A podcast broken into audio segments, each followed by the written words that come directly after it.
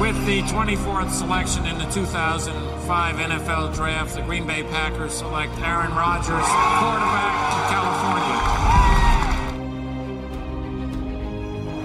The final snap of Super Bowl 45. The Green Bay Packers have won the Super Bowl. The Lombardi Trophy is coming home. Herzlich willkommen zum Packers Talk Germany Folge 155. Wir sind weiterhin ja, im Scouting-Bereich für den anstehenden NFL-Draft. Ich bin Sebastian, ich bin nicht alleine. Heute Abend ist mit dabei der Markus. Hallo Markus. Servus. Und der Chris, wie letzte Woche. Hallöchen. Ja, ähm, mit welchem Thema beschäftigen wir uns heute? Wahrscheinlich habt ihr es in der Überschrift schon längst gelesen. Heute ist ähm, ja, Edge dran, genauso wie die Defensive Line. Zwei Positionen, die für die Packers sicherlich durchaus wichtig sind im Draft. Ähm, Edge, Darius Smith ist weg. Rashan Gary bleibt übrig, Preston Smith ist noch da und ein paar Rotationsspieler. Äh, heute gab es eine News, dass Whitney Merciless seine Karriere beendet. Das heißt, der wird auf jeden Fall auch nicht zurückkommen und in irgendeiner Rotation mitspielen. Und Defensive Line ist sicherlich abseits von Kenny Clark seit Jahren ein größeres Problem.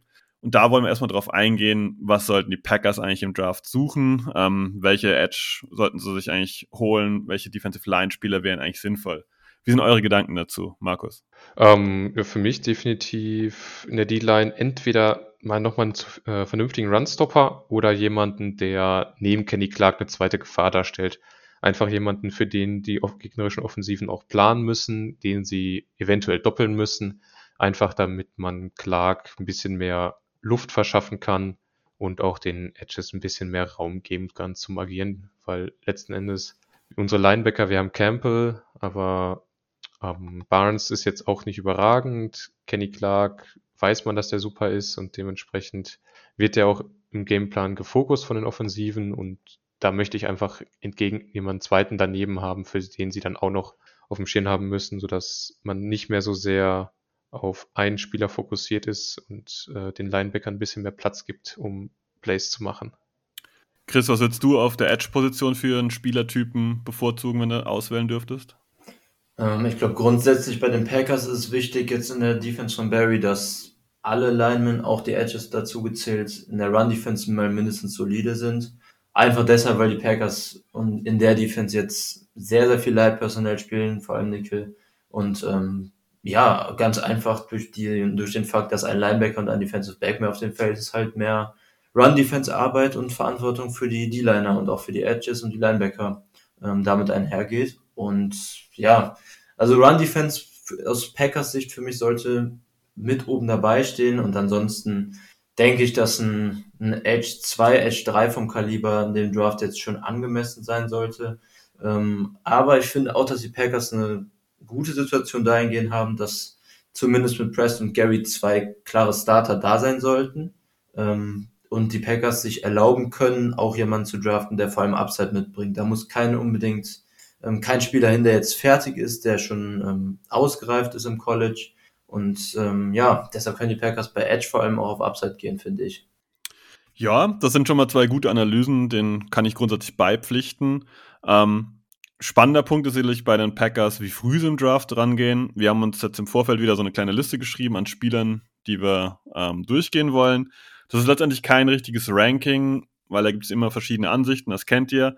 Heute ist relativ wichtig, dass man noch vorher weiß, dass da ein paar Spieler so eine Art Tweener sind. Das heißt, die manchmal auf Edge, manchmal auf Defensive Tackle gelistet sind. Spezialfall wäre zum Beispiel DeMarvin Leal, ähm, den wir später bei den Defensive Tackle durchgehen. Der ist manchmal auch als Edge Rusher gelistet. Das ist so ein bisschen diskutabel, je nachdem, ja, wie man das an, letztendlich sehen möchte. Wir haben uns aber entschieden, mit den Edge zu beginnen und da darf Chris direkt loslegen, denn der hat jemand, der zumindest lange für den First Overall im Blick war. Ja, quasi die ganze letzte Offseason und auch einen guten Teil dieser Saison. Und zwar Kevin Thibodeau von Oregon. Ähm, für mich tatsächlich sogar auch immer noch Edge 1, auch wenn es extrem knapp ist. Aber ja, zum Spieler. Wird am Draft der 21 Jahre alt sein, beim ähm, bezüglich seines, seines Frames, seiner Körpergröße. 6'4, 254 Pfund, 33 ein Achtel Arme. Ähm, ja, solide bis gute Werte alles. Thibodeau gewinnt halt vor allem durch seine unfassbar kranke Athletik. Also er ist wirklich was First Step, Burst, alles sowas angeht, Explosivität, ähm, Gerdorf beim Snap, das ist bei ihm alles unfassbar stark. Und dadurch holt er auch als Pass Rusher seine meisten Wins, hat einen sehr, sehr guten Band, eine gute Body äh, Körperkontrolle. Ähm, also seine Tools aus athletischer Sicht sind einfach unfassbar stark. Ähm, ist sehr, sehr agil, seitlich, ähm, gute Richtungswechsel. In Space sieht er gut aus. Ähm, Gerade gegen Interior O-Liner, die hatten überhaupt keine Chance gegen die, gegen die Agilität dann von ihm innen. Ähm, hat dadurch auch zumindest einigermaßen Coverage Ability. Hat er auch mehrmals gezeigt in der vergangenen Saison. Und ähm, ja, auch als Run Defender, was ich eben angesprochen hatte für die Edges, zumindest gut in meinen Augen, weil er halt eine ganz gute Length mitbringt und allein durch die Explosiveness und und ähm, seine Bewegung im offenen Feld da eine gewisse Baseline mitbringt. Was bei ihm halt noch nicht so stark ist wie bei beim anderen Top Edge, der bei den meisten auf eins, zu dem wir gleich kommen, ist halt seine Technik. Also seine, seine Handarbeit ist noch sehr, sehr ausbaufähig. Er hat wenig klare Pass Rush Moves, keine klaren Counter. Ähm, teilweise wirkt es einfach so, als würde er drauf losrennen und einfach nur, und das hat halt eben auch geklappt durch seine Athletik gewinnen. Ähm, sein Football-IQ fand ich teilweise auch noch ein bisschen roh, muss ich sagen. Ähm, auch was Play Recognition und sowas angeht. Und insgesamt glaube ich, dass an den beiden Sachen in der NFL halt noch gearbeitet werden muss und, und ähm, ja auch teilweise vom Grund auf so ein bisschen ähm, bearbeitet werden müssen. Aber ich glaube, durch NFL-Coaching kann Thibodeau im Gegensatz zu, zum anderen, ähm, und das war dann eben für mich auch der ausschlaggebende Grund, hat er die Upside, um tatsächlich auch ein Top 7, Top 5 Edge Rusher in der NFL zu werden. Und ähm, deshalb für mich tatsächlich sogar immer noch der beste Edge Rusher in der Klasse. Wird zu 99%iger Sicherheit nicht in der Range der Packers sein. Deshalb ähm, in dem Gesichtspunkt nicht so spannend aus Packers Sicht. Ähm, aber als Spieler extrem stark. Ja, da kann ich nur kurz noch einwerfen. Ähm, dass Thibodeau aus meiner Sicht oft auch falsch eingesetzt wurde. Du hast ihn quasi so ein bisschen als roh beschrieben, dass ähm, man das Gefühl hat, dass da eigentlich noch viel mehr schlummert. Und äh, der alte Coach bei den Oregon Ducks, Mario Cristobal, ähm, ist die Definition von einem boneheaded Coach, der einfach nur sein, sein Scheme, egal was für Spiele er hat, spielt. Und der hat Thibodeau unglaublich auf den Courage droppen lassen. Und deswegen ist er aus meiner Sicht so roh. Und ich kann sonst die ganzen Takes, die du rausgehauen hast, unterstützen. Du hast jetzt aber schon erwähnt, dass da so einen anderen Kandidaten gibt, der auch sehr, sehr häufig mittlerweile auf 1 ähm, gelistet wird, also auf einem auch dem First Overall Spot unter anderem. Den wird uns Markus jetzt näher bringen.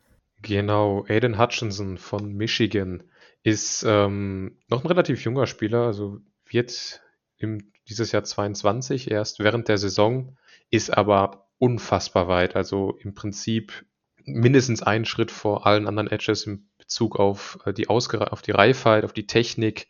Ist nicht ganz so athletisch wie Thibodeau, hat aber genügend Power, hat auch ausreichend Speed, um äh, da gefährlich zu sein. Ist technisch auf, einer, auf einem Level unterwegs, was einfach nur abartig ist für einen College-Spieler. Ist äh, deutlich, deutlich weiter als sämtliche Gegner. Ist unfassbar intelligent in seinem Rush. Äh, weiß das, die Fronts zu lesen. Ist, weiß auch, wie er dann mit seinen Tackles umzugehen hat. Hat einen Punch, der die Tackles, je nach Tackle, ein paar Meter nach hinten schleudern kann, ist technisch absolut versiert, weiß, wie er die Tackle spielen muss, wie er kontern muss, wie er sich die Tackle zurechtlegt, ist aber ein reiner Edge-Spieler. Kann auch, also hat in Michigan auch mal innen gespielt, also Free-Technik, One-Technik, auch mal Nose-Tackle. Der ist ähm, auf jeder Position unfassbar gefährlich, offeriert aber nichts in Coverage, ist definitiv ein reiner Edge. Ähm, gegen den Lauf auch manchmal ein bisschen Probleme, wenn der Tackle nach vorne kommt und er sich dann nicht den Tackle zurechtlegen kann, sondern auf den Tackle reagieren muss.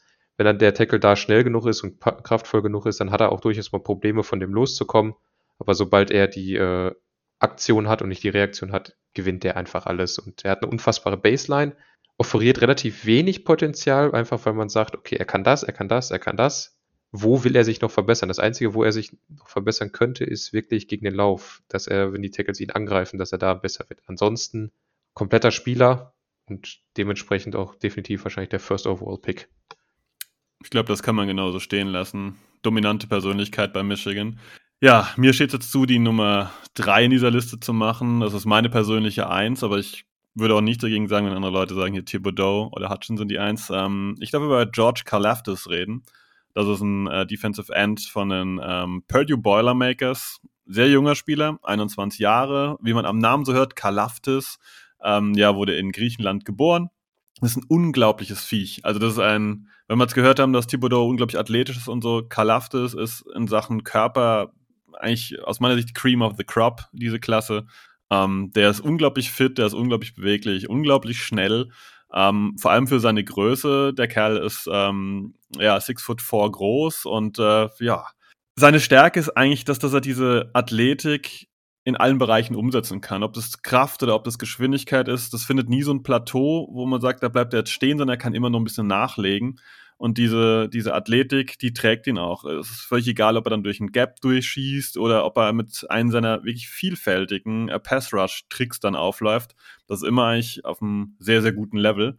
Seine Probleme liegen halt darin, dass er als Run-Defender noch, ähm, ja, da auch ein bisschen roh ist äh, und nicht unbedingt ausgereift ist. Und er hat eine Tendenz, und zwar, dass er immer versucht, wenn ein Lauf in seine Richtung tendiert, dass er sehr gerne den, den, den Wide Angle nimmt und dadurch eigentlich so die, die Innenbahn eröffnet. Das heißt, man merkt schon, dass der noch gar nicht so lange Football spielt und hier auf jeden Fall spielerisch noch sehr roh ist, was ihn aus meiner Sicht wahrscheinlich im Draft erstmal ein bisschen fallen lässt. Ich sehe aber auf Dauer das größte Potenzial bei ihm. Und ähm, ja, er muss halt lernen, hier quasi ein bisschen intelligenter zu agieren, weil er hat die Geschwindigkeit, wenn ein äh, Läufer dann über außen angreifen würde, da entsprechend das Loch wieder zu stopfen, aber er macht es halt quasi innen direkt auf, weil er Angst hat, außen geschlagen zu werden. Das wäre so mein Hauptkritikpunkt an George Kalafdis. Ähm, wir gehen weiter in unsere Reihe und Chris ist wieder dran. Der geht zu jemand, der drei, ähm, drei Jahre lang bei Georgia war und jetzt letztes Jahr das College gewechselt hat, Jermaine Johnson. Und ich denke, jetzt beginnt auch so langsam die einigermaßen realistische Range aus Packers Sicht. Ähm, bei Johnson wahrscheinlich immer noch schwierig, würde ich sagen, aber zumindest möglich. Bei den ersten drei, ja, quasi unmöglich, würde ich sagen. Ja, Jermaine Johnson ähm, kann ich quasi auch so ein bisschen anschließen an das, was Markus gesagt hat. Der nächste Spieler, der hier schon relativ weit in seiner Entwicklung ist, ähm, ist auch schon 23 am Draft Day. Äh, Florida State, ich weiß gar nicht, ob du es gerade schon gesagt hattest, zur Sicherheit nochmal. Ähm, ja, wo fängt man an? Johnson ist ein sehr, sehr guter Run-Defender in meinen Augen, bringt eine extrem starke Length mit, hat einen guten Anchor, ähm, er kontrolliert halt einfach auch die Offensive Tackles, ähm, die probieren ihn aus seinen Gaps zu schieben, kontrolliert das Edge. Ähm, also da ist er schon sehr, sehr weit für seine Size, also 6'5, aber dafür relativ leicht mit 254 Pfund. Hat er eine sehr, sehr starke Play Strength und äh, Power auch insgesamt, sowohl als Pass Rusher als auch in der Run Defense. Und ich finde auch bei ihm sehr, sehr auffällig, wie bei generell bei vielen Edges in der Klasse, dass er einen super Motor hat, also dass, dass er quasi ähm, niemals pausiert, immer auf, ähm, auf höchster Stufe spielt. Ähm, bei Runs fällt sehr, sehr oft auf, dass er den Ballträger bis zum Ende verfolgt, auch Downfield und hatte auch einen sehr, sehr hohen Snap-Count 2021. Ähm, hatte einen sehr, sehr guten Senior Bowl und auch Combine war gut. Und ähm, ja, als Pass-Rusher findet er, finde ich, viele Wege, um zu gewinnen, verschiedene, ist da relativ vielseitig, ähm, hat Wins durch seine Power, durch seine Length, aber auch, weil er für seine Größe auch noch ziemlich agil ist, also gewinnt Inside und Outside. Ähm, dazu hat er 34er Arme, also insgesamt ein sehr, sehr rundes Paket. Was man so ein bisschen bemängeln kann, ist, dass sein Breakout, wie Sebastian gesagt hat, jetzt in der letzten Saison erst kam, ähm, davor jetzt jahrelang bei Georgia in der Rotation gewesen, davor sogar an einem Community College. Ähm, er ist jetzt auch, wenn ich gesagt habe, dass er vielseitig als Pass Rusher ist, nicht mega explosiv oder, oder twitchy, wie man immer sagt. Ähm, sein Band ist durchschnittlich, würde ich sagen. Und vermutlich hat Johnson in der NFL auch keine Riesen-Upside mehr. Ähm, aber ähnlich wie Hutchinson, zwar nicht ganz auf der Stufe, aber ähnlich, bringt er, finde ich, eine sehr, sehr gute Baseline mit und ist jetzt schon ziemlich Pro-Ready. Ja, das Pro-Ready ist, glaube ich, ein äh, super Vergleich, auch mit Hutchinson. Wenn wir eins weitergehen, dann gehen wir nach Oklahoma zu den Oklahoma Sooners und hier kommt jemand, äh, der teilweise sehr gemocht wird in den Leuten, die sich mit Draft beschäftigen, teilweise auch weniger gemocht wird. Markus bringt uns Nick Bonito ein bisschen näher. Ja, Nick Bonito ist ein klassischer Outside-Linebacker, also Free-Fall, hat zwei Stärken. Das ist Coverage und das ist ähm, Designed Rushes. Also er ist extrem schnell, hat einen ziemlich guten Bench, äh, Bend, Also wenn er sich äh, außen am Tackle vorbeischiebt, kommt er da relativ gut runter. Ist sehr, sehr sicher in seinem Tackling. Hat einen super Swim-Move, der ihn wirklich, wirklich weit bringt. Kann auch mal so ein bisschen, wenn er in einen Fight kommt mit dem Tackle, auch mal so ein bisschen arbeiten. Aber was Power angeht, ist er leider komplett raus aus der Nummer. Also der Junge hat offeriert da so gut wie gar nichts. Ich muss die Werte mal kurz raussuchen. Wo ist er denn? Da ist 6'3 groß, 250 Pfund. Das ist jetzt für ein Edge, wenn ihr es vorher gehört habt, schon eher auf der leichten Seite unterwegs. Merkt man halt auch wirklich, sobald da jemand kommt, der ihm in so ein Power-Duell reinkommt, ist halt vorbei. Was bei ihm halt den Wert steigert, meiner Meinung nach, ist, dass er eben so gut in Coverage ist. Das würde ihn auch bei den Packers, denke ich, äh, sehr wertvoll machen, weil er sofort der Linebacker wäre oder der Edge-Spieler wäre, der am besten in Coverage zu droppen ist. Da kann man dann ein bisschen mit äh, spielen, mit verschiedenen Paketen und so weiter. Er offeriert leider nichts gegen den Lauf. Also da hat er echt Probleme, einfach weil er nicht die Power hat, um dagegen zu halten. Er kann mit Speed, wenn er schnell genug im Backfield ist, kann er den Lauf stoppen. Ist auch smart genug, um das eigentlich äh, rauszufinden und dann auch entsprechend schnell zu sein. Ich habe manchmal noch so ein bisschen Problem mit seinem Effort, den er auf dem Feld zeigt. Also hat immer mal wieder Snaps, wo er sich denkt, uh, oh, der geht ja gar nicht in meine Richtung, dann mache ich auch mal nix. Ähm, ist etwas, was ich nicht sehr gerne sehe, kann man aber sagen, argumentieren, ja, hm, wenn er eh sieht, der, Spiel, der Spielzug, da kann er nichts machen, warum soll er dann Power geben? Ist ein Argument, was man, denke ich, äh, stehen lassen kann. Ansonsten, ich glaube, er wäre besser in der Belichick-Defense aufgehalten aufgehoben, wo er eben wirklich diese designten Rushes bekommt, als, als Fulltime-Edge bei uns. Ähm, ich fände es aber interessant, wenn man ihn bei den Packers reinwerfen würde. Ja, vielleicht noch so zur Einordnung, bevor wir den abschließen. Ich denke, dass der so an Tag 2 ein Kandidat sein wird, dann für Runde 1 vermutlich noch zu früh, eben aufgrund der Schwächen, die du jetzt genannt hast. Aber so als, ähm, als Pass-Rush-Spezialist in seinen jüngeren Jahren jetzt in der NFL, denke ich, dass er genug mitbringt, um da ja, Mitte, Ende zweite oder dritte Runde zu gehen. Ja, das ist, denke ich, äh, eine vernünftige Range für ihn. Ich denke, ich bin ein größerer Fan von ihm, also ich würde ihn auch schon Mitte der zweiten Runde nehmen. Man muss aber dazu sagen, dass er dann auch schon wieder für Packers-Verhältnisse relativ alt wäre. Er wird im September 23. Ähm, wir hatten, weil das Thema letztens aufkam, die meisten Packers frühen Picks sind so 21, 22. Ich glaube, 21,5 war der Schnitt der letzten drei Drafts. Ja, bevor wir zu einem Spieler kommen, der vielleicht nicht ganz unähnlich ist wie ähm, Nick Bonito und auch ähnlich oder deutlich jünger ist, besser gesagt, kommen wir zwischenzeitlich zu jemand, der ebenfalls äh, bei den Michigan Wolverines gespielt hat, also ähnlich wie Aiden Hutchinson, ähm, aber auch auf Edge dort gespielt hat. Das ist David Ojabo. Ähm, ich merke gerade, ich habe eigentlich äh, wieder einen Spieler, der ähnlich wie Karl Laftis ist. Auch David Ojabo ist ein unglaublicher Athlet. Ähm, hat auch Vika Laftis eine Geschichte hinter sich, kommt eigentlich aus Nigeria, hat dann, glaube ich, bis 13, 14, 15 so irgendwas in der Ecke in Schottland äh, gelebt und ist dann erst in die USA ja, emigriert und ähm, hat dementsprechend spät mit Football angefangen und eigentlich nur eine einzige Saison jetzt wirklich ja, aktiv Football gespielt, hatte aber dann entsprechend überzeugt, eben auch wieder mit seiner Athletik. Ähm, er hat einen unglaublichen Pursuit, das heißt, wenn äh, der, der Läufer durch ist oder auch ähm, irgendjemand einen kurzen Ball gefangen hat, ja, man kann davon ausgehen, dass Ojabo dem Ganzen hinterherhechtet und äh, denjenigen auch in der Regel, ja, dann wieder einfängt. Er hat auch eine unglaubliche Power. Er ist unglaublich athletisch, explosiv und man merkt an jeder Stelle, dass da unglaublich viel Kraft und äh, ja, die Sportlichkeit durchkommt.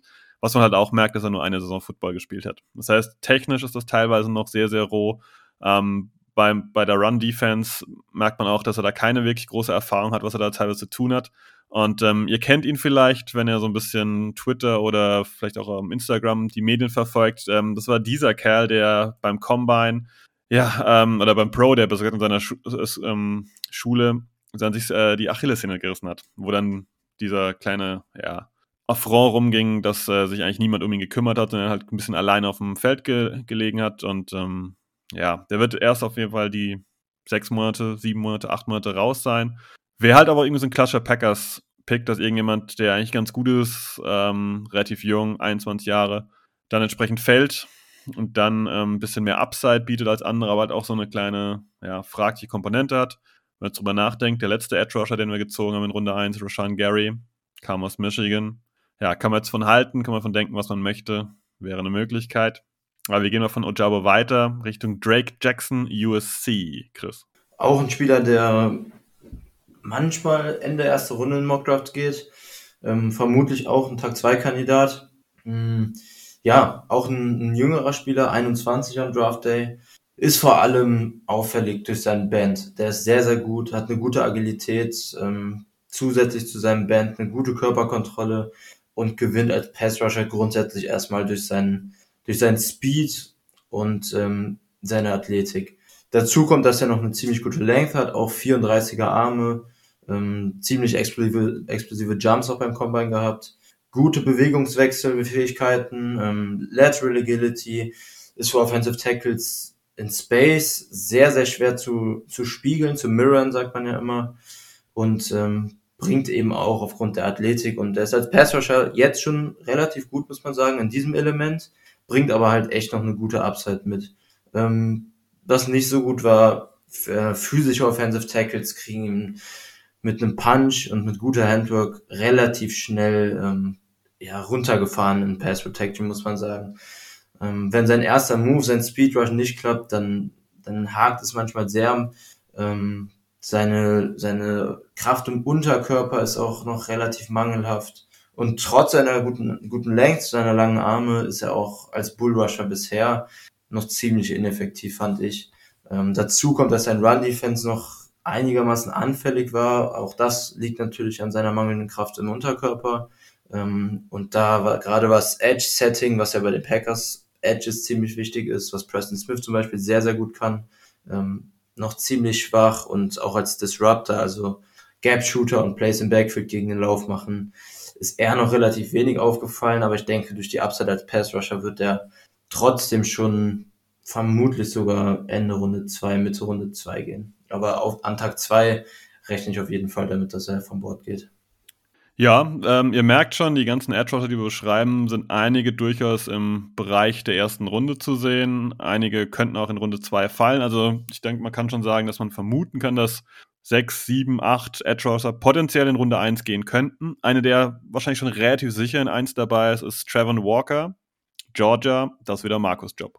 Ja, und ähm, vorhin haben wir schon so ein bisschen die Gary-Parallele gezogen. Jetzt kommt meiner Meinung nach die Gary-Parallele mit Trevor Walker. Der Typ ist ähm, 1,95 groß, wiegt 124 Kilo. Das ist, sind einfach mal äh, 12 Kilo mehr als das, was Nick Bonito auf die Waage bringt. Und ist athletisch wie Sau. Also der ist schnell, der hat Power, der hat eine Beschleunigung, der schießt teilweise an den Offensive Tackeln vorbei.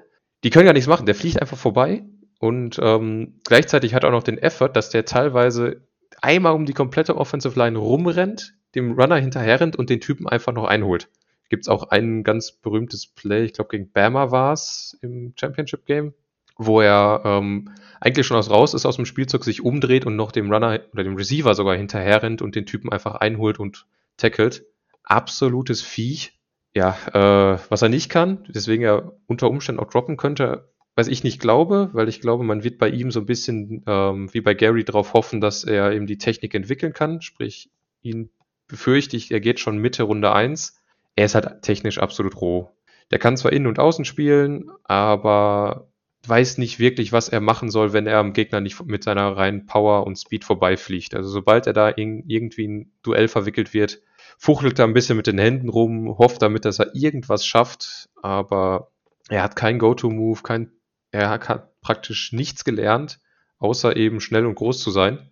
Und da lernt man nicht viel. Ähm, Coverage kann man ihn auch komplett vergessen. Also er ist jemand, auch ein reiner, reiner Defensive Line Spieler.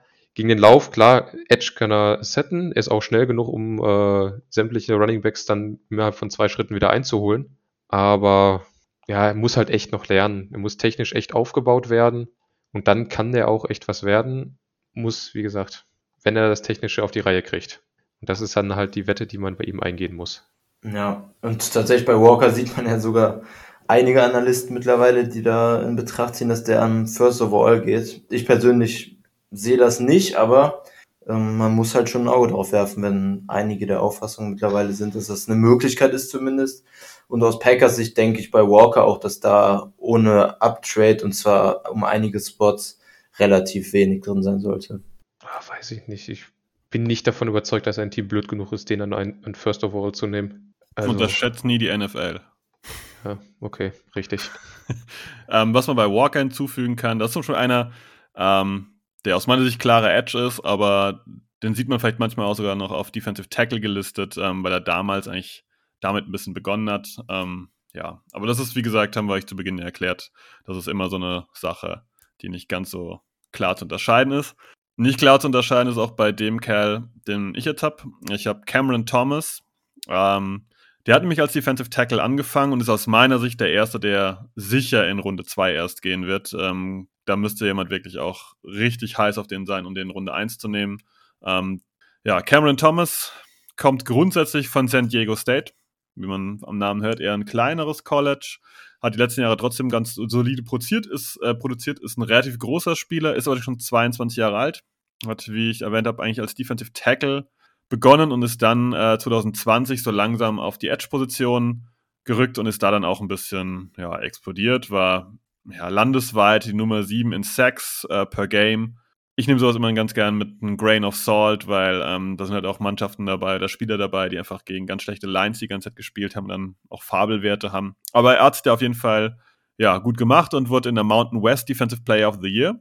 Und ähm, ich jetzt sage, dass er auch athletisch ist, ja, ist er. Er hat unglaublich viel Kraft und Energie, aber die Beine sind nicht unbedingt die schnellsten. Ja, das ist ähm, sein großes Problem. Also das heißt, wenn, wenn, das, wenn das Spielzug an ihm quasi vorbei ist, dann hat er da auch ein Problemchen.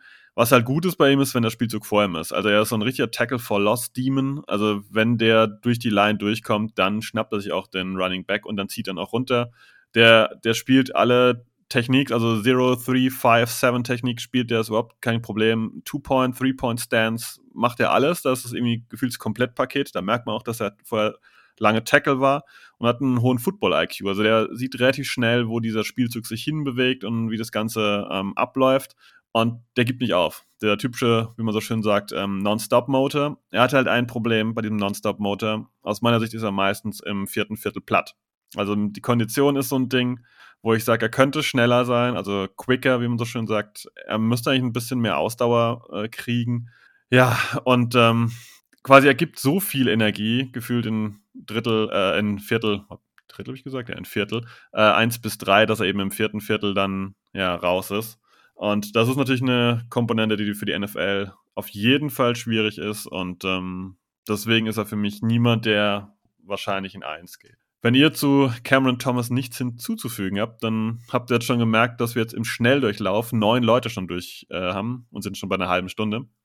Und äh, jetzt geht es in eine Stadt, in die wir als Packers-Fans selten gehen. Wir gehen nach Minnesota zu den Golden Gophers und äh, Chris ist wieder am Werk. Ja, mit einem Spieler, der tatsächlich auch ähm, ja, relativ konstant sogar so Ende der ersten Runde gemockt wird. Und zwar Boye Maffei, auch ein Spieler, der am Draft Day schon 23 ist, also ziemlich alt ähm, im, im Vergleich jetzt mit anderen. Ist auch ein Spieler, der vor allem durch seine Upside lebt. Also wenn man bei ihm das Tape anschaut, dann hat man auf keinen Fall den Eindruck, dass das ein Spieler für Tag 1 sein könnte, sondern eher so für ja, fast schon späten Tag 2, Tag 3. Ähm, wodurch er halt punktet, ist auch seine unfassbar starke Athletik, hatte dazu noch einen sehr, sehr starken Senior Bowl. Ähm, also ist ein Spieler, der jetzt sehr, sehr viel nach der Saison noch an, ähm, an Draftstock gut gemacht hat quasi.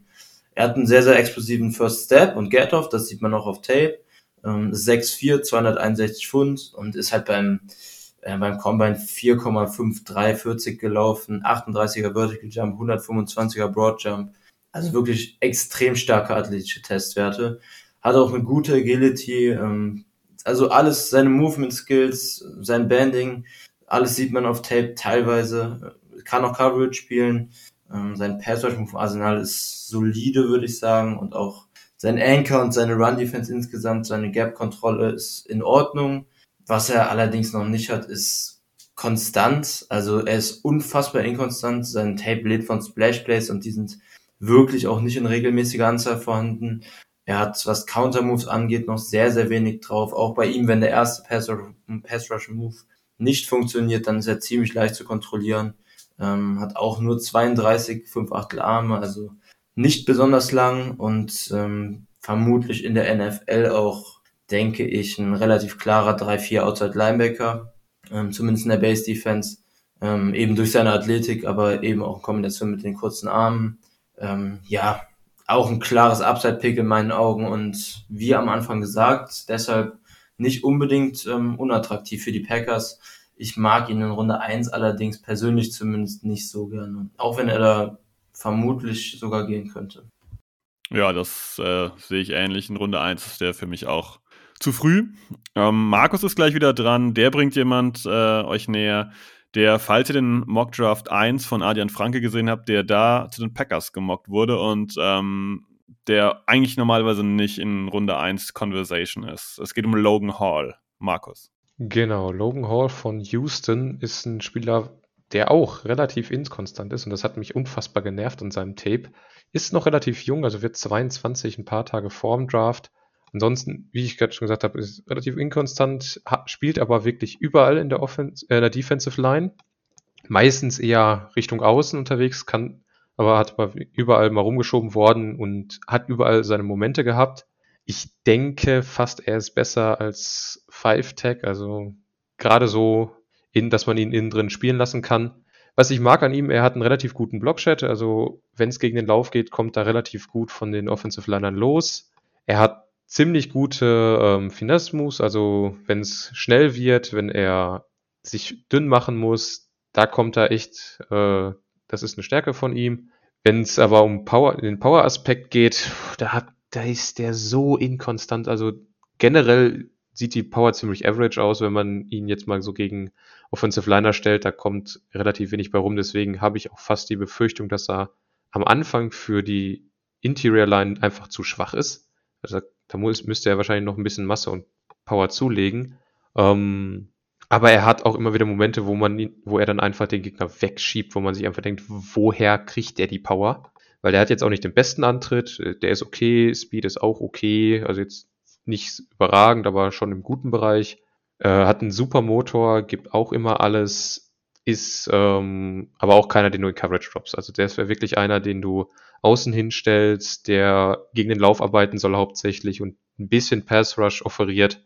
Und das ist dann so sein Ding. Innen drin, wenn man ihm eine Gap gibt, durch die er durchschießen soll oder sich durcharbeiten soll, das würde, würde klappen. Ich denke, wenn er zwei Gaps bearbeiten muss, da hat er einfach viel zu wenig Masse und Power, als dass er da effektiv sein kann.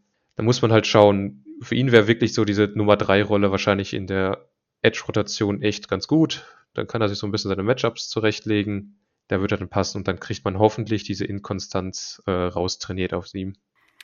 Ja, spannender Spieler, den man auch quer übers Board sieht. Manchmal fällt er bis Runde 3, meistens geht er in Runde 2.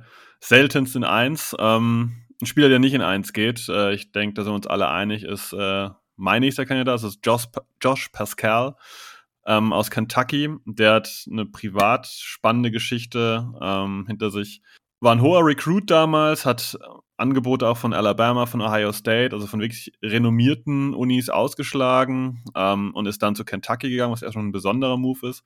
Und dann 2019, 2018, 2019, irgendwas in der Ecke, ähm, so vor zwei, drei Jahren, hatte er eine Krebserkrankung und war dann auch äh, entsprechend raus. Also ähm, der hat da auch äh, ja, ein bisschen persönliches Leid schon erfahren. Ist ein Spieler, der grundsätzlich eher ein bisschen kürzere Arme hat, was äh, grundsätzlich schon mal so ein kleiner Nachteil ist. Ähm, und ein weiterer Nachteil ist sein Speed. Der Speed fehlt bei ihm an allen Ecken und Enden. Das heißt also, sein Band ist meistens nicht doll genug. Also er kommt gar nicht richtig ja, knackig um den, um den äh, Offensive Liner irgendwie außen rum.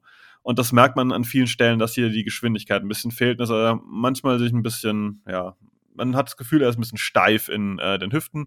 Und ähm, das ist ein großes Problem für ihn. Was halt seine Stärke ist, wofür er eben, wenn wir unsere Thesen mal aufnehmen würden von zu Beginn, ähm, wo er interessant sein könnte für die Packers, ist, dass er gegen den äh, Run relativ gut ist. Also er ist ein sehr, sehr guter Tackler, er hat diesen üblichen Non-Stop-Motor und er kann eigentlich ähm, ja, jedes Down auch gut spielen. Ähm, ja, grundsätzlich ist halt so, dass sein Lateral Movement eigentlich relativ gut ist, ähm, dass er auch die, die Möglichkeit hat, hier sich von Blockern zu lösen und entsprechend hier dann Druck zu erzeugen. Er hat gute Hände, ähm, die auch relativ schnell arbeiten und ähm, ja, wenn er durch die, durch die Gap shoots, äh, also wenn er durch die äh, Gaps durchschießt, dann ist er da auch ordentlich dabei. Aber man wünscht sich bei ihm einfach stetig, dass ein bisschen mehr ja, Spritzigkeit da ist, ein bisschen mehr Quickness einfach da ist. Und deswegen ist es für mich ein Kandidat, der definitiv nicht in Runde 1 geht. Das ist jemand, der in Runde zwei bis drei geht und ähm, ja, aber letztendlich einfach ein, ja, eine ganz gute Baseline bietet, aber vielleicht nicht ultra viel Upside. Ja, genau. Ich denke, wir können schon zum nächsten gehen, weil jetzt haben wir auch schon einen Haufen durch und gehen zu Kingsley Enakbare, den Chris auf dem Zettel hat. Yes. South Carolina, 22 Jahre am Draft Day. Ähm, ist ein Spieler mit sehr, sehr starken Händen, zumindest was die Power angeht. Ähm, pusht Offensive Tackles relativ konstant, äh, konstant von ihrer Balance runter, wenn er gut hittet. Ähm, hat eine gute Length, auch hat 34 Dreiviertel Arme. Ähm, das ist echt sehr, sehr stark. Und er gewinnt ziemlich klar durch seine Play Strength und seine Power und ähm, das in Kombination eben mit seiner Armlength. Ist das schon eine sehr, sehr gefährliche Kombination dahingehend. Ähm, er hat aber eben auch einen ziemlich inkonstanten Up-and-Down-Play-Style, sowohl Effort als auch ähm, was seine Technik angeht. Ähm, seine Athletik ist durchschnittlich, würde ich sagen. Er ist nicht besonders schnell oder agil, hat kein besonders gutes Banding. Und in Run Defense fehlt in Akbari für mich auch die Play Recognition. Ähm, er liest das, das ganze Backfield nicht besonders schnell und nicht besonders gut. Und auch technisch in Run Defense ist das noch sehr, sehr ausbaufähig, trotz seiner Length, was in Run Defense immer hilft. Und seiner Power, das heißt, Trades hat er eigentlich, aber Output in Run Defense trotzdem noch ziemlich mau. Gut, das war ein kleines Roundup diesbezüglich. Ähm, ich denke mal, ich kann Markus ranlassen mit Sam Williams. Bist du bereit, Markus? Nein, den habe ich tatsächlich nicht gesehen. Okay, dann äh, switch ich rüber und dann äh, beschäftigen wir uns mal ganz kurz mit äh, Mijay Sanders von einem dieses Jahr berühmten College Cincinnati. Die sind ja relativ weit gekommen. Ähm, da mache ich es ganz kurz. Relativ großer Kerl, äh, ja, aber grundsätzlich ist es sehr schwierig, den zu evaluieren, weil der ist unglaublich unkonstant und ähm, der gibt auch nicht in jedem Play alles. Das sieht man auch. Und das ist natürlich eigentlich für die NFL oftmals so ein, kein No-Go, aber ist auf jeden Fall jemand, der Runde 3, 4, 5, 6 vielleicht geht. Seine Fußarbeit ist mittelmäßig, er gibt eigentlich nicht immer alles. Ähm, ja, in Sachen Tackling ist das auch so ein bisschen lala. Man hat immer das Gefühl, er deutet an, dass er mehr kann. Sieht man meistens an guter Handarbeit. Aber ähm, alles andere lässt oftmals ein bisschen ja, zu wünschen übrig. Und ähm, genau, dann ähm, würde ich sagen, dann gucken wir uns nochmal ganz kurz Arnold Ebiketti an. Den hat Markus auf dem Zettel. Genau, Ebiketti kommt von Penn State und ansonsten, warte, da ist auch einer, der als Linebacker eingesetzt werden kann, genauso wie als Edge, ähm, ist aber relativ ähm, äh, durchschnittlich in sein, dem, was er macht. Also Coverage ist okay, durchschnittlich. Ähm, wenn er in den Rush kommt, auch ähm, ist irgendwie, er hat nichts, was er wirklich gut kann, aber irgendwie hat er Erfolg damit. Und ähm, wäre noch jemand, wo man sagen könnte, wenn er, der hat eine relativ gute Länge, wenn er die mehr einsetzt, könnte er noch mehr rausholen. Bisher lebt er davon wirklich, dass er Wege findet, das Ganze zu beenden, hat eine gute Speed, die er nutzen kann. Ansonsten ja, irgendwie was für so Ende Runde 2, Anfang Runde 3 vielleicht. Also wenn der ein bisschen fällt, könnte durchaus was sein, weil er eben diese Variabilität bietet. Kann Coverage, kann gegen den Lauf agieren, kann offeriert was gegen den Rush. Ist, ist ein schönes, rundes Gesamtpaket, aber nichts Außergewöhnliches. Gut, dann komme ich noch zum Ende einfach noch zu zwei Spielern, die nochmal kurz erwähnt werden sollten, jeweils mit einem Satz. Äh, Sam Williams, Mississippi und äh, D'Angelo Malone, ähm, der ist von Western Kentucky, von äh, einem Group of Five Mannschaft. Beides Spieler, die sehr inkonstant sind, die immer wieder ein bisschen was aufblitzen lassen. Ähm, grundsätzlich kann man bei D'Angelo Malone sagen, dass es ein guter Athlet ist, äh, dass der sehr lang und fast ein bisschen schlaksig daherkommt. Also er müsste ein bisschen an Power zulegen. Ja, und äh, seine Handarbeit ist eine Katastrophe. Das kann man einfach mal bei D'Angelo Malone so ganz kurz dazu sagen. Und bei Sam Williams merkt man, dass er auch sehr, sehr spät erst in den Football eingestiegen ist und äh, dass der halt unglaublich lange Arme hat und das ist natürlich äh, ja wunderbar für ihn, weil er einfach da ja mit äh, mit seinem Speed und mit äh, den langen Armen da durchaus für Chaos in der Offensive Line sorgen kann. Ich denke, wir haben euch jetzt mit, oh, ich weiß gar nicht genau, wie viele es jetzt waren, so fast Richtung 20 Edge Rushern versorgt. Das ist eine gute Edge Rusher Klasse, aber wir wollen es nicht in Länge ziehen. Ähm, dementsprechend würde ich sagen, wir wechseln zu den Defensive Tackles. Da gibt es nämlich auch spannende Spieler und auch da gibt es so ein bisschen Diskussion, wer denn wohl ist der beste Defensive Tackle dieses Jahr ist. Und das ist jemand, der auch öfter mal auf, ähm, Edge gerankt wird, aber für mich ein klarer Defensive Tackle ist. Und wir reden von DeMarvin Leal, den Chris hat. Genau, Texas A&M, 21 Jahre alt am Draft Day, ähm, da schon mal ein gutes Alter. Ähm, bei Leal ist vor allem die Athletik das, was ihn nach vorne befördert. Er ist 6'4, 283 Pfund, 33 ein Viertel Arme. Ähm, sein Combine war tatsächlich überraschend, nur ziemlich durchschnittlich, muss man sagen. Ähm, dafür, dass es auf Tape so aussah, als wäre sein Get-Off und seine Lateral Agility echt ziemlich gut. Er gewinnt als Pass-Rusher auch vor allem in der Regel durch seine Athletik. Ähm, hat Edge und Interior D-Line gespielt bei Texas A&M 2021 vor allem. Für die NFL voraussichtlich eher ein 3 bis 5 Technik.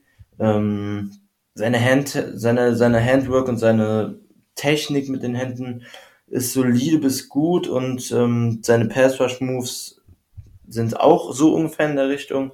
Gerade sein Spin Move, ähm, der fällt quasi sofort auf Tape auf. Der ist jedes Spiel einmal dabei. Der ist sehr, sehr stark. Was bei ihm so ein bisschen negativ ist, ist, dass er halt mit seinem Playstyle und auch mit seiner Size so ein kleiner Tweener ist. Hat du ja am Anfang schon angesprochen, Sebastian. Ähm, Im Prinzip ist er nicht agil und, ähm, und nicht gut genug vom Band, um dauerhaft auf Edge zu spielen. Er ist aber auch gerade gegen den Run viel zu anfällig und zu schwach, um dauerhaft in der Interior D-Line zu spielen, zumindest bei Early Downs. Ähm, gegen Double Teams hat er keine Chance. Er kontrolliert auch eins gegen eins seine Gap nicht konstant. Sein Motor und sein Effort sind insgesamt ziemlich schwach. Einzelne Snaps wirken so, als würde er sich quasi einfach frei nehmen. Und deshalb ist die Projection bei Lille echt ziemlich schwer. Voraussichtlich wird das ein Kandidat für Tag 2 sein. Ähm, aber bei ihm kann das sowohl nach oben als auch nach unten ausschlagen. Es würde mich beides nicht wundern, weil es halt super schwer ist, ihn irgendwie zu projecten, in welche Rolle man ihn nimmt. Und ähm, bei ihm ist ein Kandidat, also er ist ein Kandidat, bei dem ich persönlich sehr, sehr gespannt bin, erstmal wie die NFL ihn grundsätzlich einschätzt und dann auch welches Team möglicherweise tatsächlich dann früher sogar als erwartet da ähm, ihn, ihn zieht im Draft oder eben andererseits auch ähm, falls er doch weiterfallen sollte, dann ob diese Tweener-Rolle ihm auch so ein bisschen zu Schaden kommt. Ja, spannender Take. Ähm, ich bin ganz klar auf der DeMarvin Leal Fanseite. Äh, ich sehe den kleinen Runde 1. Ähm, ich glaube, dass da unglaublich viel Potenzial schlummert und gerade, dass der eben halt auf verschiedenen Positionen eingesetzt wurde, ist wieder der Klassiker. Klar ist der roh, klar hat er in vielen Bereichen ähm, nicht die Erfahrung, ähm, weil er auch entsprechend jung noch ist. Aber klar, einen Kritikpunkt hast du und das ist dieses, dass er oftmals ein bisschen ja, schläfrig wirkt und sich auch mal ein paar, paar Snaps Pause gönnt. Das muss ihm ausgetrieben werden, wenn er in der NFL erfolgreich sein will. Ja, und da würde ich nochmal kurz einhaken, weil ich würde den Take nicht mitgehen, dass er einer der besseren Defensive Tackle in dieser Klasse ist. Wie Chris es schon angesprochen hat, ich sehe gerade dieses Power-Element bei ihm unfassbar kritisch. Der hat gegen gute Offensive Lines, also Bama und Mississippi State hat er zum Beispiel gespielt und da ist er einfach abgetaucht. Da hat er nicht wirklich was zum Spiel beigetragen. Und wenn du dann halt gegen NFL-Kaliber O-Lines so aussiehst, das macht mich immer ein bisschen sehr skeptisch und dementsprechend, ich glaube, der wird sehr weit fallen, weil ich genau aus dem Grund, er hat eine Tweener-Rolle, er hat kein festes Go-To, wo man sagen kann, das wird er, ich glaube, ihn kostet das sehr viel. Wir werden sehen am Draft, aber wie wir schon angedeutet haben, ist ein Spieler, der auch weit rumgeschoben wurde. Ähm, ein Spieler, der nicht so weit rumgeschoben wurde, den hat jetzt äh, Markus auf dem Schirm und zwar für Darian Mathis von Alabama. Genau, ähm, eigentlich auch schon wieder jemand, der zu alt ist für das Packers-Schema, weil er wird um den Draft rum 24 Jahre alt. Trotzdem ähm, auch jemand, der Edge und Interior D-Line spielt, ist aber, denke ich, mehr ein Interior Defensive Lineman, hat, ist riesig, äh, hat einen tollen Effort, macht, hat auch die Masse, um zwei Gaps zuzumachen. Speedmäßig ähm, kommt ziemlich gut raus aus seinem Stance, also das muss man echt sagen. Dann fällt er aber doch relativ schnell ab. Also er hat so die ersten zwei, drei Schritte sind sehr gut und danach wird es dann ganz schnell ganz dunkel. Hat aber trotzdem dann noch die Kraft und die Explosivität, um dann im, im Spielzug erfolgreich zu sein. Ist ein guter Techniker mit seinen Händen, hat einen Punch, den er mit seinen Händen wirklich gut einsetzt, aber auch jetzt nicht überragend. Auch in der Run-Dev, wenn es gegen ihn geht, also wenn, wenn er gegen Power-Schema spielt, ist er wirklich gut. Da macht er auch wirklich viel dicht. Äh, Zone-Runs ähm, aus dem Grund, dass ihm halt einfach sehr schnell die Puste und die Speed ausgeht, ist er halt sehr anfällig. Also da kann man ganz gut um ihn herum schämen. Ansonsten findet auch immer wieder unfassbare Wege, um sich frei zu machen und dann den Play zu machen. Man merkt halt schon, er ist sehr erfahren und relativ alt. Also den könnte man wirklich draften und sofort reinschmeißen. Ich glaube, der wird auch irgendwo in der Richtung, könnte er gehen, 28 plus minus ein bisschen. Ja, wenn wir bei dem Alter sind, dann kann ich da direkt weitermachen, denn ich habe Devonte Wyatt, das ist äh, ein Tackle, der auch sehr, sehr weit vorne, meistens Ende Runde 1 gesehen wird. Der ist von Georgia, der ist nämlich auch vor genau sechs Tagen, also wir haben den 6. April, nehmen wir auf. Der ist am 31. März, ist der 24 geworden. Damit fällt er eigentlich auch so ein bisschen ja, aus der Packers-Welt meistens raus. Ähm, aber man weiß nie, was die Teams letztendlich tun. Ja, Devonta Wyatt ist so ein bisschen das äh, Programm, wo ich sage, Allrounder. Gibt wenig Sachen, die er eigentlich nicht kann. Der kann alle Downs spielen, der kann als äh, Rusher agieren, der kann als, als Runstopper ganz ordentlich agieren. Der hat relativ schnelle Hände. Ähm, der ist eigentlich immer gut dabei. Der hat, gibt in jedem Spielzug seine 100 Prozent. Und der hat dieses, ich nenne immer so ein natürliches Gefühl für die Position. Der weiß, was er zu tun hat. Ähm, da merkt man, dass er eben halt ein bisschen älter ist, ein bisschen erfahrener ist. Und ähm, ja, er ist vielfältig. Schwierigkeiten hat er durchaus, ähm, wenn er ein bisschen ekelhafter sein muss. Ich habe das Gefühl, er ist manchmal ein bisschen zu nett, er lässt sich manchmal ein bisschen rumschieben und ähm, hat einfach nicht so die, die, ja, die stärksten Hände und wird dann manchmal auch ein bisschen von den Linemen so nach hinten gepusht. Gegen Double Teams hat er mir auch nicht übermäßig gefallen. Ähm, da merkt man, dass er eben halt ein Ticken undersized ist für die Position und ähm, dass die Kraft, die er eigentlich da hat, nicht durchkommt. Und ähm, das ist mir an einem anderen Punkt noch aufgefallen, weil wenn er manchmal dann an einem ähm, Running Back dran ist oder wie auch immer da durchkommt, äh, das ist auch der Quarterback, was auch immer, dann ist er dran, aber er bringt die Leute nicht immer runter. Und das ist durchaus ein Problem, was in der NFL natürlich noch größer werden kann, weil die Running Backs, die Qualität geht nach oben. Und wenn du dran bist, dann musst du die Leute halt auf jeden Fall stoppen. Du musst vielleicht nicht runterbringen, aber auf jeden Fall darfst nicht weitergehen. Und da habe ich bei Devonta Wyatt so ein paar Sachen gesehen, die mir nicht übermäßig gefallen haben. Habt ihr einen anderen Take zu Devonta Wyatt, weil er ja doch gerne mal zu den Packers Ende Runde 1 gemockt wird? ja, vor allen Dingen von mir. Ähm, ich denke, du hast viel richtig gesagt. Ich glaube aber auch, dass er trotzdem gut genug sein könnte, um eben diesen Runde 1 Pick. Na, nee, eigentlich eher nicht. Vergesst, was ich gesagt habe. Das ist auch mal ein guter Take. Einfach vergessen, was Markus gesagt hat. Nein, Scherz. Also ich sehe ihn auch so Rund, Ende Runde 1, Mitte Runde 2. Das ist so eigentlich die, die Range, in der Devonta White gehen sollte. Aber wenn es keine weiteren Takes gibt, dann darf Chris weitermachen und der geht nach Oklahoma zu Parion Winfrey. Nicht Oprah Winfrey, Parion Winfrey. ja, der nächste 21-Jährige am Draft Day. Ähm, Winfrey hat mir auf Tape echt gut gefallen, muss ich sagen. Ich war ein bisschen überrascht. Ähm, Habe ich nicht mit gerechnet. Vermutlich auch ein Kandidat für Tag 2 insgesamt. Winfrey hat einen extrem guten ersten, ersten Step, wie man immer sagt, und ist ziemlich explosiv. Ähm, auch er, wie eben bei dir gesagt, gewinnt durch Athletik. Sein, allein sein Get-Off kreiert für ihn Power und Push gegen Interior O-Liner, ähm, die andere so eben nicht einfach so kreieren können. Und das ist auch quasi der Weg, wie er als Pass-Rusher in erster Linie gewinnt. In Run-Defense sieht das ein bisschen anders aus, dass er jetzt eher noch der Gap-Shooter durch seine Explosivität, ähm, hat 35 ein Viertel Arme, also eine extrem starke Length. Ähm, und durch diese Length und die Explosivität, die er mitbringt, hat er an sich auch Top-Trades, um einen dominanten Bullrush für die NFL zu entwickeln. Außerdem ist sein, sein Hand-Swipe noch ziemlich, ziemlich gut. Ähm, der wirkt extrem powerful auf Tape, also wischt da konstant und auch mit einer unfassbaren Kraft die Hände von den Offensive Tackles und Interior O-Linern zur Seite. Was bei ihm allerdings noch ziemlich inkonstant ist, ist, dass er ähm, auf Tape immer wieder einfach abtaucht, sich ähm, Auszeiten quasi nimmt. In der Run-Defense gerade angesprochen ist er zwar ein Gap-Shooter, aber hat keine wirkliche Kontrolle über seine Gap und Disziplin ist auch noch relativ mau. Gegen Double Teams ähm, ist sein Anchor nicht gut genug und auch seine Balance verliert er oft.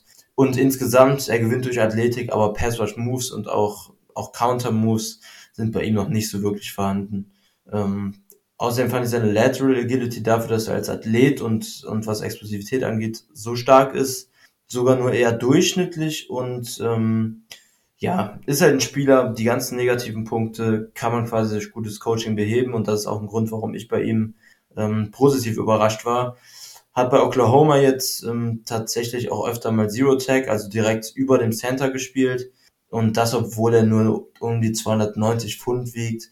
Ähm, also auch öfter mal out of position gespielt jetzt letzte Saison, weil ich denke, in der NFL wird er eher an diese 3 bis 5 Technikrolle schlüpfen mit seinem Skillset. Gut, ähm, wenn wir den haben, dann können wir einen Punkt weitergehen und das ist ein richtig spannendes Spiel, weil der die Combine gerockt hat, ähm, aber auch sich ein paar Fragezeichen mit sich bringt und Markus' äh, Aufgabe ist jetzt über Jordan Davis zu reden. Genau, Jordan Davis ist 22 geworden im Januar, ein absolutes Viech von einem Menschen. Also der, der Typ ist 6 Fuß 6 groß, was knapp 2 Meter sind oder knapp drüber, wiegt 340 Pfund. Da sind wir dann irgendwo in der Kategorie bei 150 Kilo, so Pi mal Daumen. Und das ist äh, absolut Wahnsinn, wie er sich dafür bewegt. Also für die Größe dürfte er sich nicht so bewegen, wie er es tut.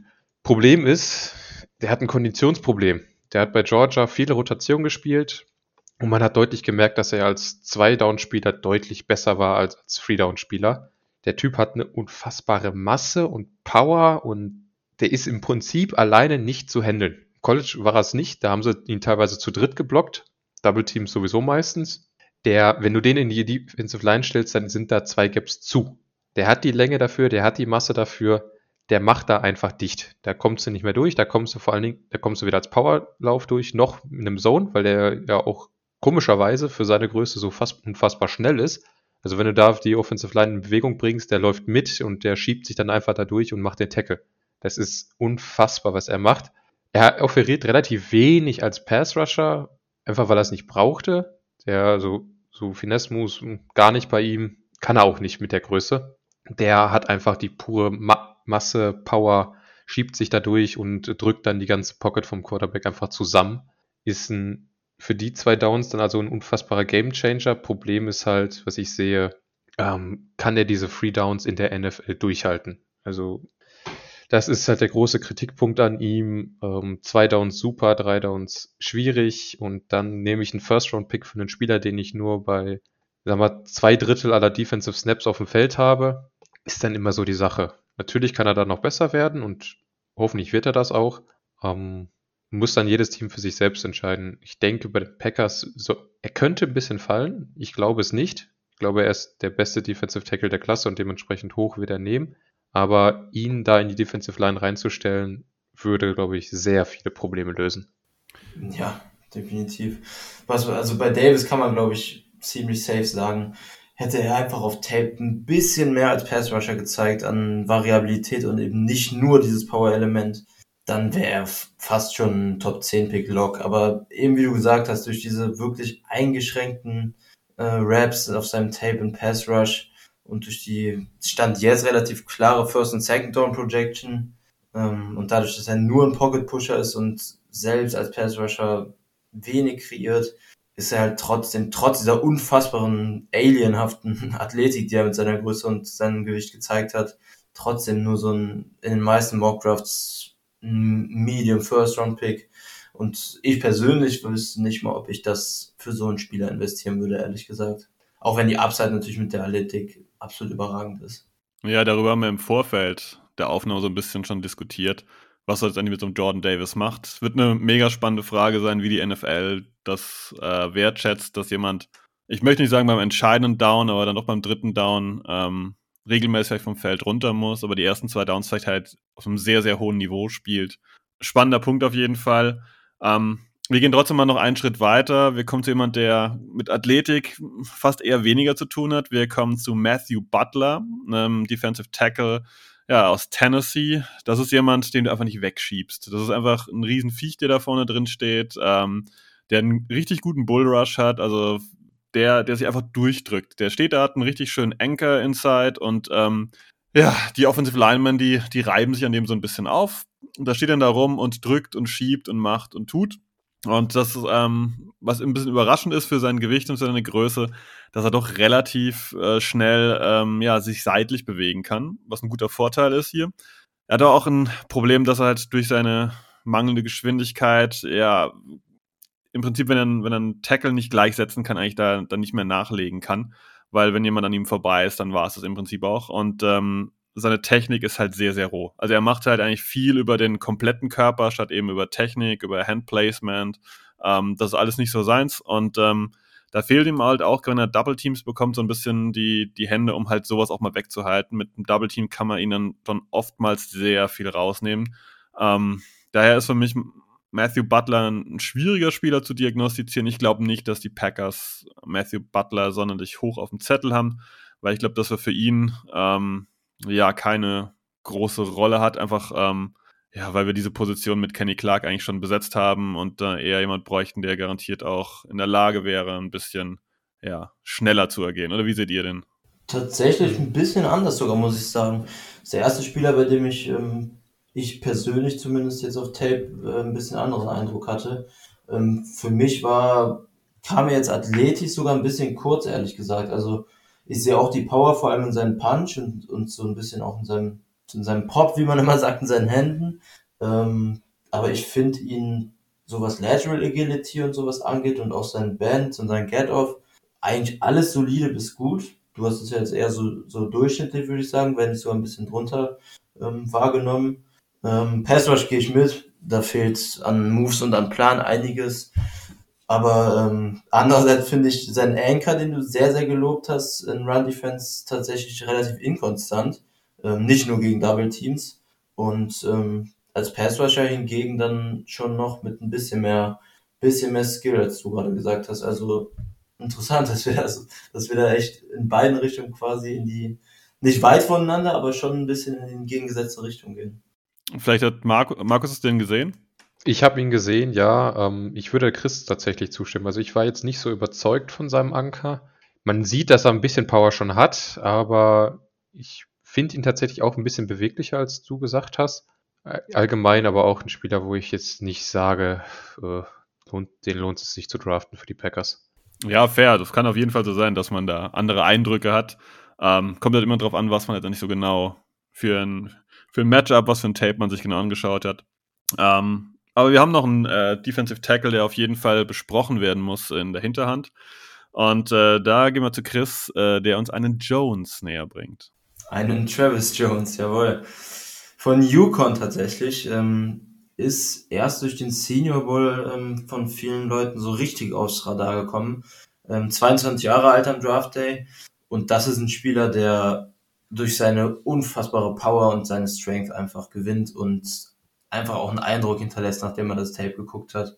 Ähm, sowohl Lower Body als auch Upper Body, also Unterkörper und Oberkörper bei ihm ganz oberstes Regal. Ähm, das ganze Game, das ganze Spiel über mit einer Power und einer Stärke, die man selten sieht. Ähm, und hatte bei seinen 325 Pfund, die er mitbringt, einen 7,33 Sekunden Three Cone. Das ist eine unfassbar starke Zeit. Ähm, bringt also da auch noch eine gewisse Athletik zumindest in dem Bereich mit. Ist relativ selbsterklärend ein Top-Run-Defender mit diesen Eigenschaften. Hat einen Anchor gegen Double Teams, gute Play Recognition 34, ein Viertel Arme, ähm, Technik in Run Defense, 6'4 groß, also absolute Two-Gap-Ability, ähm, hat zusätzlich noch einen starken Punch, also in seinen Händen ähm, und auch da eine gute Handtechnik, würde ich sagen. Negativ ist bei ihm dann eben dieses klassische bei, bei solchen Spielern, er ist wenig explosiv oder, oder auch schnell, ähm, hat an Athletik jetzt nicht wirklich viel zu bieten, trotz des Top-3-Konvertes und hat auch tatsächlich wenig Splash Plays. Er ist eher der Spieler, der kontrolliert und einfach konstant hohes Niveau hat als diese inkonstanten Ausreißer nach oben und nach unten. Pass Rush Plan ist auch noch zu bemängeln und ähm, auch sein First Step und seine Lateral Agility gehen auch alle so ein bisschen in die Richtung, dass sie eher unterdurchschnittlich bis durchschnittlich sind. Also ein Spieler, der mit purer Brutalität und Stärke quasi gewinnt, aber das tatsächlich dann auch so gut macht und so einen Eindruck hinterlassen hat die letzten Wochen und Monate, dass der tatsächlich auch öfter mal in den, in der ersten, im, nochmal neu, im Ende der ersten Runde bei einigen Mockdrafts zu finden ist. Also wahrscheinlich spätestens Runde 2 ein Kandidat. Ist ähm, sehr, sehr hoch angesehen aktuell. Ja, und ich denke, wenn der nicht so alt wäre, also wird dieses Jahr 23 im Oktober, wäre das auch ein echt heißer Kandidat für die Packers. das Alter ist im Prinzip auch so das Einzige, was mich so ein bisschen dabei abschreckt, dass ich da so ein bisschen Zweifel habe. Ich denke, genau wie du gesagt hast, der könnte mit dem, was er offeriert, sehr, sehr gut für die Packers sein, den da neben Kenny Clark reinzustellen, dass du einfach wirklich jemanden da drin hast, der den Lauf wirklich durch die Mitte abriegelt und alles andere soll dann der Rest machen. Habe ich nichts hinzuzufügen. Travis Jones sehe ich eigentlich ganz genauso. Wie ihr jetzt wahrscheinlich schon so ein bisschen gemerkt habt, bei den Edge Rushern haben wir schon breit geschwärmt. Ja, da hatten wir viele Leute, die immer gesagt haben, Runde 1, Runde 2, interessante Spieler, viel Potenzial. War bei den Defensive Tackle nicht so. Das ist schon eine Klasse, die deutlich diverser gesehen wurde. Also wie gesagt, Marvin Leal ist überall übers Feld. Ähm, Jordan Davis, hm, wo wird er jetzt endlich genommen?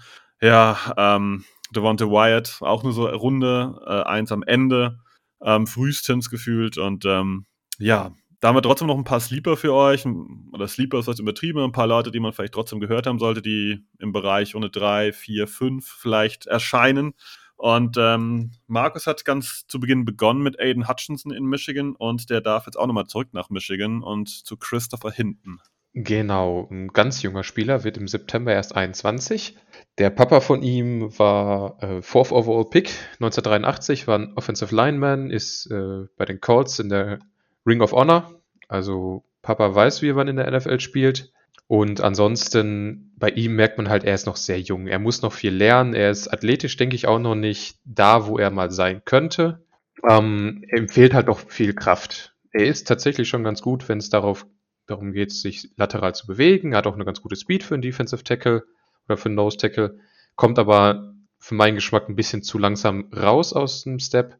Ist ähm, technisch komplett unentwickelt leider. Da fehlt ihm noch sehr viel. Was ganz gut ist, ist, dass er sich gegen den Lauf immer wieder frei machen kann. Also da funktioniert das Ganze ganz gut. Er hat auch, weiß auch absolut einen Plan, wie er Gaps spielen muss, aber fehlt die Power gegen Doppelteams.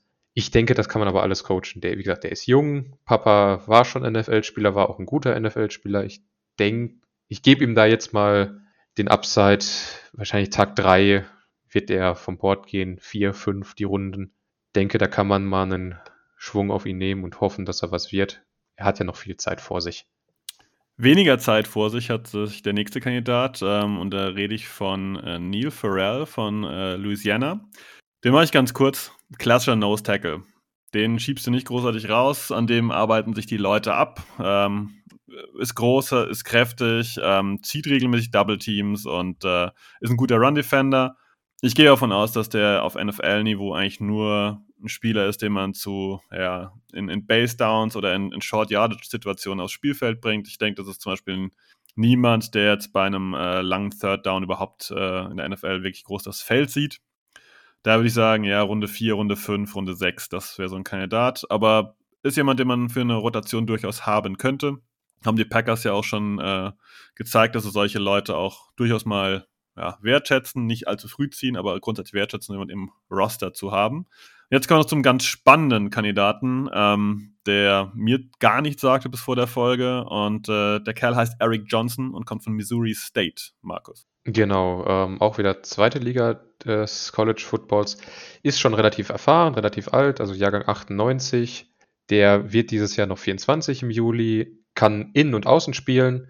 Man merkt, er hat die Erfahrung, er ist athletisch relativ überdurchschnittlich, aber nicht sehr überdurchschnittlich, also kommt gut aus dem Stand raus, hat eine solide Beweglichkeit, hat auch eine solide Endgeschwindigkeit für einen Defensive Tackle, eben weil er auch Edge spielt, kann Power ein Element in den Spiel reinbringen, kann auch mal eine Line of Scrimmage zurücksetzen, auch gegen Guards, nicht nur gegen Tackle, hat eine gute Länge, die er gut nutzt. Was er eben halt fehlt, ist so ein bisschen die äh, Technik, gerade was so Finesse ist. Das versucht er viel zu machen, aber da hat ihm noch keiner richtig beigebracht, was jetzt erfolgreich ist. Da muss man ihn definitiv noch coachen.